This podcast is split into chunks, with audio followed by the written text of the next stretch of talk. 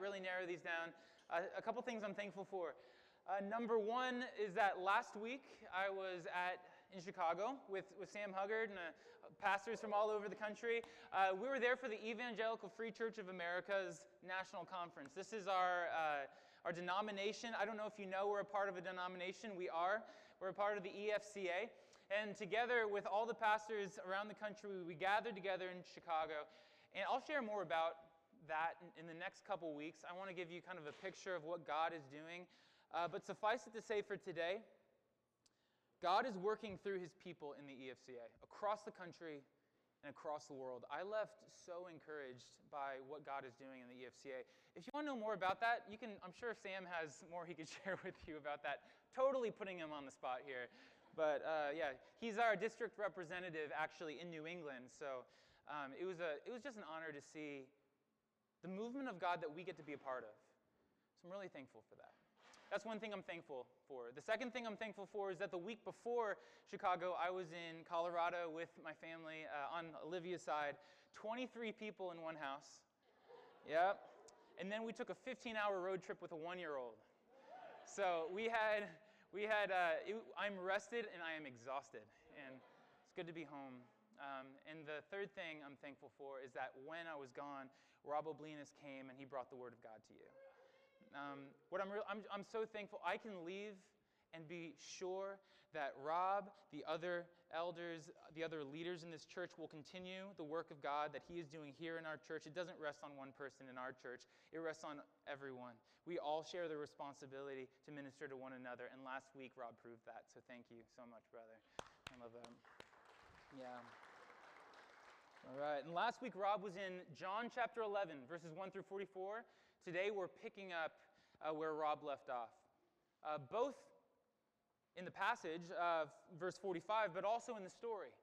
Because we can't understand what we're about to read without remembering that this is flowing directly out of what Jesus did last week. Last week, Jesus rose Lazarus from the dead. And while Jesus has been doing miracles throughout his ministry, uh, the raising of someone from death to life uh, is, is kind of a whole other level. It's a different degree. And what we see is that the Jewish leaders respond to it as if it's a full other level. The other miracles created ripples in the Jewish community. The raising of Lazarus created a tidal wave. And what flows out of this miracle now in this passage is we get to see the Jewish leaders meet together we get to be a fly on the wall and watch them wrestle with this question What do we do with what Jesus is doing in Jerusalem? How do we respond to this Jesus of Nazareth? So let me read this passage for us John chapter 11, verses 45 through 54, and then I'll stop to pray for our time. Many of the Jews, therefore, who had come with Mary and seen what he did, he's talking about raising Lazarus, believed in him. But some of them went to the Pharisees and told them what Jesus had done.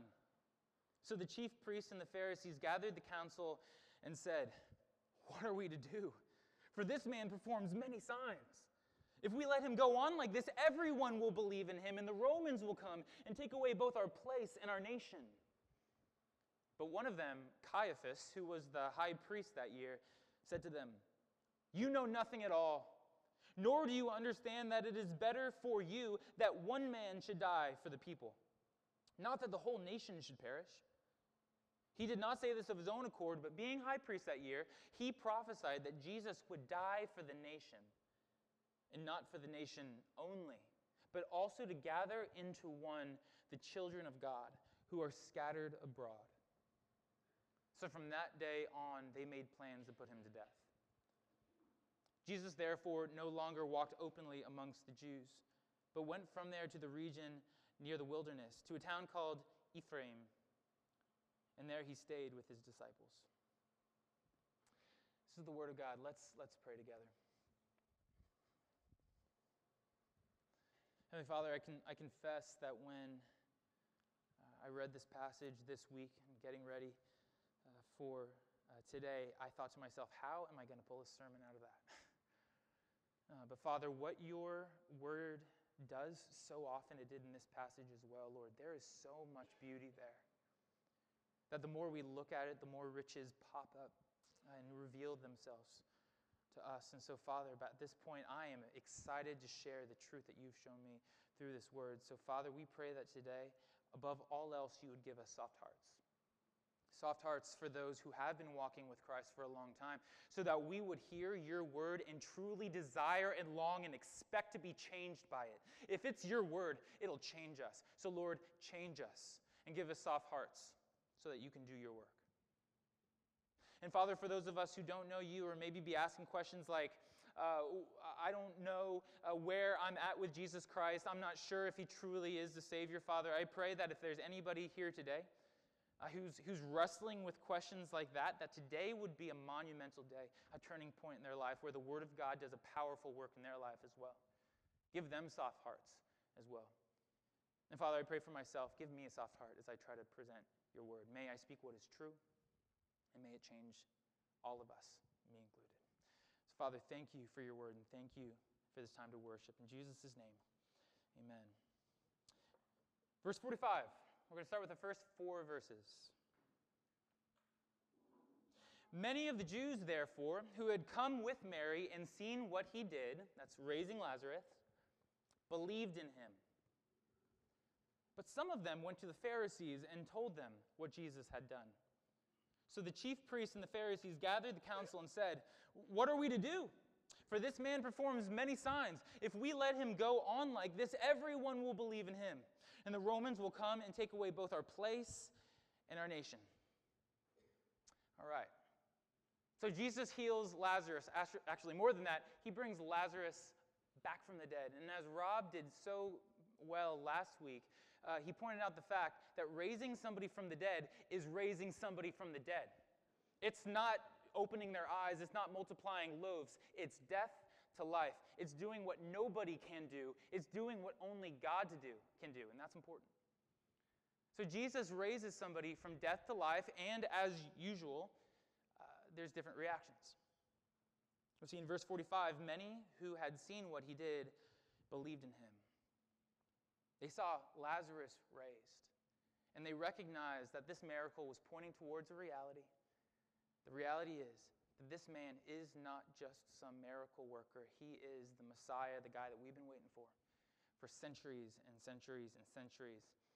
After all, that stacked on top of his, all of his signs and all of his teachings and his life and his ministry should prove and did prove without a shadow of the doubt that Jesus actually is who he says he is. He is the Messiah. If other signs were hints, this is a sounding gong. This is a foghorn. This is a crashing cymbal. Jesus is the Messiah. But also, like we have to recognize, while the other signs sent ripples through the Jewish community, this sign, the raising of Lazarus, sent a tidal wave through the community. And we see this in how the other group of people responded in verse 46. But some of them went to the Pharisees and told them what Jesus had done.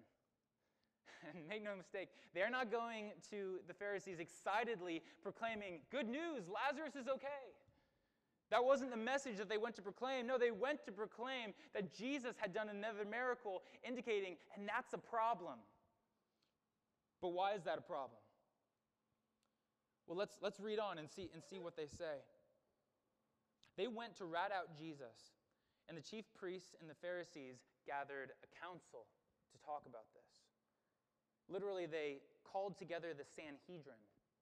The Sanhedrin was the supreme court of Israel at this time. This was the highest judicial body of Jewish leaders. And when they got together, this is the question they were asking What are we to do? What are we to do about this man? For, for this man performs many signs. If we let him go on like this, everyone will believe in him, and the Romans will come and take away both our place and our nation. Now, do you think they were being paranoid? When we think about that, that fear, the fear of the Romans coming in and wiping them out, is this a paranoid fear or is this a legitimate fear? I mean, stop and think about this for just a minute. When people believed in Jesus, uh, what were they believing? They were believing that he was the Messiah. And what's a Messiah? A Messiah is from the Hebrew word Mashiach. It's the word that means anointed king, to believe that Jesus is the Mashiach, the anointed king, is to say that he is going to come and set up a kingdom. For them to believe that Jesus is a Messiah is to believe that, that he's going to come and set Israel free. So, in the eyes of the Romans, a Messiah was a revolutionary. In the eyes of uh, the Romans, the, a Messiah was a political threat, a usurper of the throne. He was a coup leader. He was a guerrilla military organizer. He was a threat to the stability of the empire. And so, if the numbers of believers continued to multiply, how do you think Rome would respond?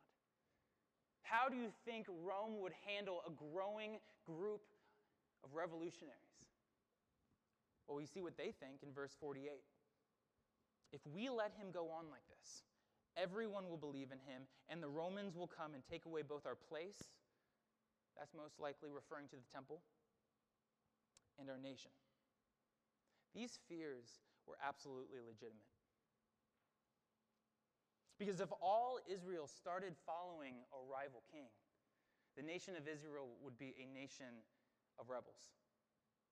This would be a nation of, of traitors. And if everyone followed him, this might spell not just the end of the Jewish temple, but the end of the Jewish people. Their fear was legitimate. So the question remains what are we going to do? How will we respond to this man that is raising what looks like an insurrection? Well, let's see the answer. Verse 49 through 52. But one of them, Caiaphas, who was the high priest that year, said to them, you know nothing at all, nor do you understand that it is better for you that one man should die for the people, not that the whole nation should perish. He did not say this of his own accord, but being high priest that year, he prophesied that Jesus would die for the nation. And not for the nation only, but also to gather into one the children of God who are scattered abroad. So the question is posed what are we to do? And as the Sanhedrin is wrestling with this dilemma, trying to figure out what their next step will be, this man, Caiaphas, the high priest, the man with the most power in the room, stands up and asserts his authority. And this is what he says You know nothing at all. He says, You idiots. You don't get this. You don't, you don't get you don't, you don't get it, do you? That's, that's what he's saying. He's saying, nor do you understand that it is better for you that one man should die for the people, not that the whole nation should perish. Basically, what Caiaphas stands up and does is he asserts his power to suggest a solution, a solution to the dilemma. And the solution that Caiaphas proposes is a substitution. It's a substitution. The life of Jesus for the life of the nation the life of Jesus in place of the life of the nation, the existence of the nation. Either we do nothing about Jesus and the whole nation receive the wrath of the Romans, or we kill Jesus and we save the nation, the people, the temple. And it's funny because by insulting their intelligence, by basically saying, uh, uh, guys, you know nothing, what he's implying is that this is a pretty obvious solution. He's saying, guys, you didn't think about yourself? This is an obvious and easiest answer. It's just rational. We trade his life for the life of the Jewish people. We kill him and we give life to the Jews. Save the nation and kill one man. He continues, or uh, the narrator tells us what happens in the next two verses, verses 51 and 52. He did not say this of his own accord, but being high priest that year, he prophesied that Jesus would die for the nation, and not for the nation only but also to gather into one the children of God who are scattered abroad. Now, when we read the Bible, um, we read it through our own personal lenses, right? Um, I know me, I'm a 30 year old white male who lives in Alton, New Hampshire. I'm a, I'm a Christian. That's who I am. And so I read them through my own lenses and try as we might to read the scriptures uh, without any lenses to get what it's truly saying, uh, we, it's a really hard thing to take off our lenses, uh, even for a moment. But I think that's something that we have to do in this passage. Because I want to read this passage right away with Christian lenses on. I want to read this passage right away to understand Caiaphas to be talking about Jesus' substitutionary atonement on the cross, meaning his death on the cross for our sins in our place. But that's not what Caiaphas is talking about here. We have to read this passage with Jewish lenses on. We have to understand this passage in the way Caiaphas meant for it to be understood because Caiaphas knew what Caiaphas meant. So, what did he mean? What is he trying to say here? What is he trying to communicate?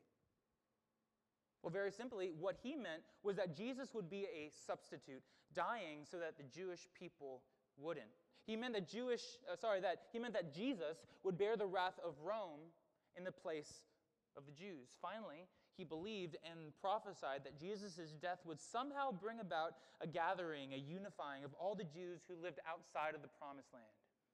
These Jews that lived outside of the promised land, they were called the dispersion. And he was prophesying that somehow Jesus' death would draw all of them back together in a unified country, as a unified people. But taking our Jewish lenses off and putting our Christian lenses back on, we know that Caiaphas spoke even better than he knew. The words that he spoke were even more true than he would have ever, ever, ever imagined. And when John records these words, he means for us, readers, to see the irony in what Caiaphas is saying. He means for us to understand the Holy Spirit who inspired these scriptures to have a fuller meaning in this passage. Because just like Caiaphas said, Jesus would be a substitute, but not in a physical and legal sense, rather in a sacrificial sense. Jesus was the Lamb of God, just as John the Baptist prophesied in John chapter 1. He would bear man's guilt on his shoulders, and he would die his death bearing man's punishment for those sins. He is the substitute. He died so that we wouldn't have to. Just like Caiaphas said, Jesus would bear the wrath of another, but he would not bear the wrath of Rome in place of the Jews. He would bear the wrath of God in the place of the world. Finally, just like Caiaphas said, Jesus' death would bring about a gathering, but not a gathering of Jews from other lands into Jerusalem. Rather, it would be a gathering of all God's people into one unified, single, universal church. Caiaphas spoke better than he knew because Jesus Christ is the Lamb of God. The sins of all humanity were laid on him. He bore the punishment for those sins. By his wounds, we are healed. By his death, we have life. By this faith, we are set free from sin and death, and we are united into one universal church. Caiaphas spoke better than he knew. But as this passage comes to a close, we see that the Jews accept Caiaphas' solution. And they move forward with their plan. Verses 53. So from that day on, they made plans to put him to death. And Jesus no longer walked openly among the Jews, but went from there to the region near the wilderness to a town called Ephraim. And there he stayed with his disciples. For the Jews to believe that Jesus was truly the Messiah threatened everything they were. They might lose their temple again. They might lose their land again. And they might be destroyed forever. These fears were legitimate. Following Jesus might cost the Jewish people everything. So the leaders decided to kill Jesus to get themselves out of this dilemma, to get themselves out of this pinch. And with, with this decision made, it's set in stone uh, by the highest judicial body in the land uh, that there was now a price on Jesus' head. It was not safe for Jesus to be in Jerusalem anymore. So Jesus traveled about 13 miles northeast of Jerusalem to the hill country to a town called Ephraim, where he would not be arrested, but he could be safe to continue on. And that's where our story is going to continue when we dive back into John next week.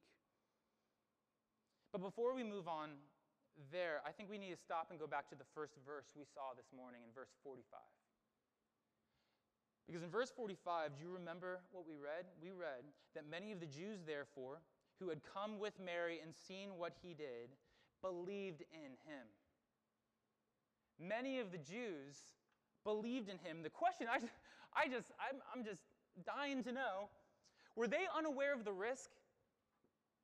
Were these Jews unaware of the risk of following Jesus Christ? Were they unaware that believing and following Jesus might be seen as treason by the Roman Empire? Were they aware that if Jesus was crushed, they would be crushed too? Were these Jews who believed in Jesus, did they not know the potential cost? And I think they did. They did. They most certainly did. But when these Jews looked at Jesus and saw his works, when they heard his words, they understood this that if he truly was who they believed him to be, the risk was worth it. If he was truly the Messiah, the cost didn't matter. And this is the conclusion that the Jews who believed came to that the risk of following Jesus Christ was worth it. Because what was to be gained by believing that was so much greater than what might be lost. And this is the conclusion that the, the Jews came to in this passage. And this is the conclusion that men and women throughout the centuries have come to as well. They've looked at Jesus Christ and they have seen that what could be gained by following Jesus Christ is so much greater than what might be lost by following Jesus Christ. The cost of following Jesus Christ is great. We don't have to look far to find examples of that. Uh, at this, I want to I want to share five stories with you. Five stories from Scripture and throughout history of examples of, of people who have looked at Jesus Christ, counted the cost, and decided for themselves that what could be gained is so much better than what might be lost by following Jesus Christ. And the first example we have to look at is somebody we know well. His name is Paul. The Apostle Paul met Jesus Christ face to face on the road. And before that moment, he was raising up through the ranks of the Jewish hierarchy. He had honors, he had positions of power, he had authority. But when he reached the top of the ladder, he met Jesus face to face and he threw it all away. Because what he said in, in Philippians chapter 3, verse 8, is that for, this, for his sake, for the sake of Jesus Christ, I have suffered the loss of all things and count them rubbish that I may gain Christ. He traded a life of honor for a life of hardship. But for Paul, what was gained was so much greater than what he lost. For Paul, Jesus Christ was worth it. About 100 years after that, there was a man by the name of Polycarp. Uh, Polycarp was a disciple of John, the guy who wrote this book. And Polycarp lived in the Roman world when it was still illegal to follow Jesus Christ. And so the authorities arrested Polycarp because he was unwilling to burn incense to the emperor. He was unwilling to worship the emperor of Rome as a god. So they arrested him, they tied him to a stake, they put the wood around his ankles, and they gave him one last chance to recant. One last chance to worship the emperor as a god. And this is how he replies. He says, For 86 years I have served him. That is God, that is Jesus. And he has done me no wrong. How can I blaspheme my King and Savior? You threaten me with fire that burns for a season and after a while is quenched. But you are ignorant of the fire of everlasting punishment that is prepared for the wicked. In other words, you threaten me with death. You threaten me with death. But what is temporary death in the face of eternal life? When Polycarp looks at what was to be gained, it was so much greater than what might be lost. About 220 years after that, there was a man by the name of Athanasius, and Athanasius was the bishop of Alexandria in Egypt.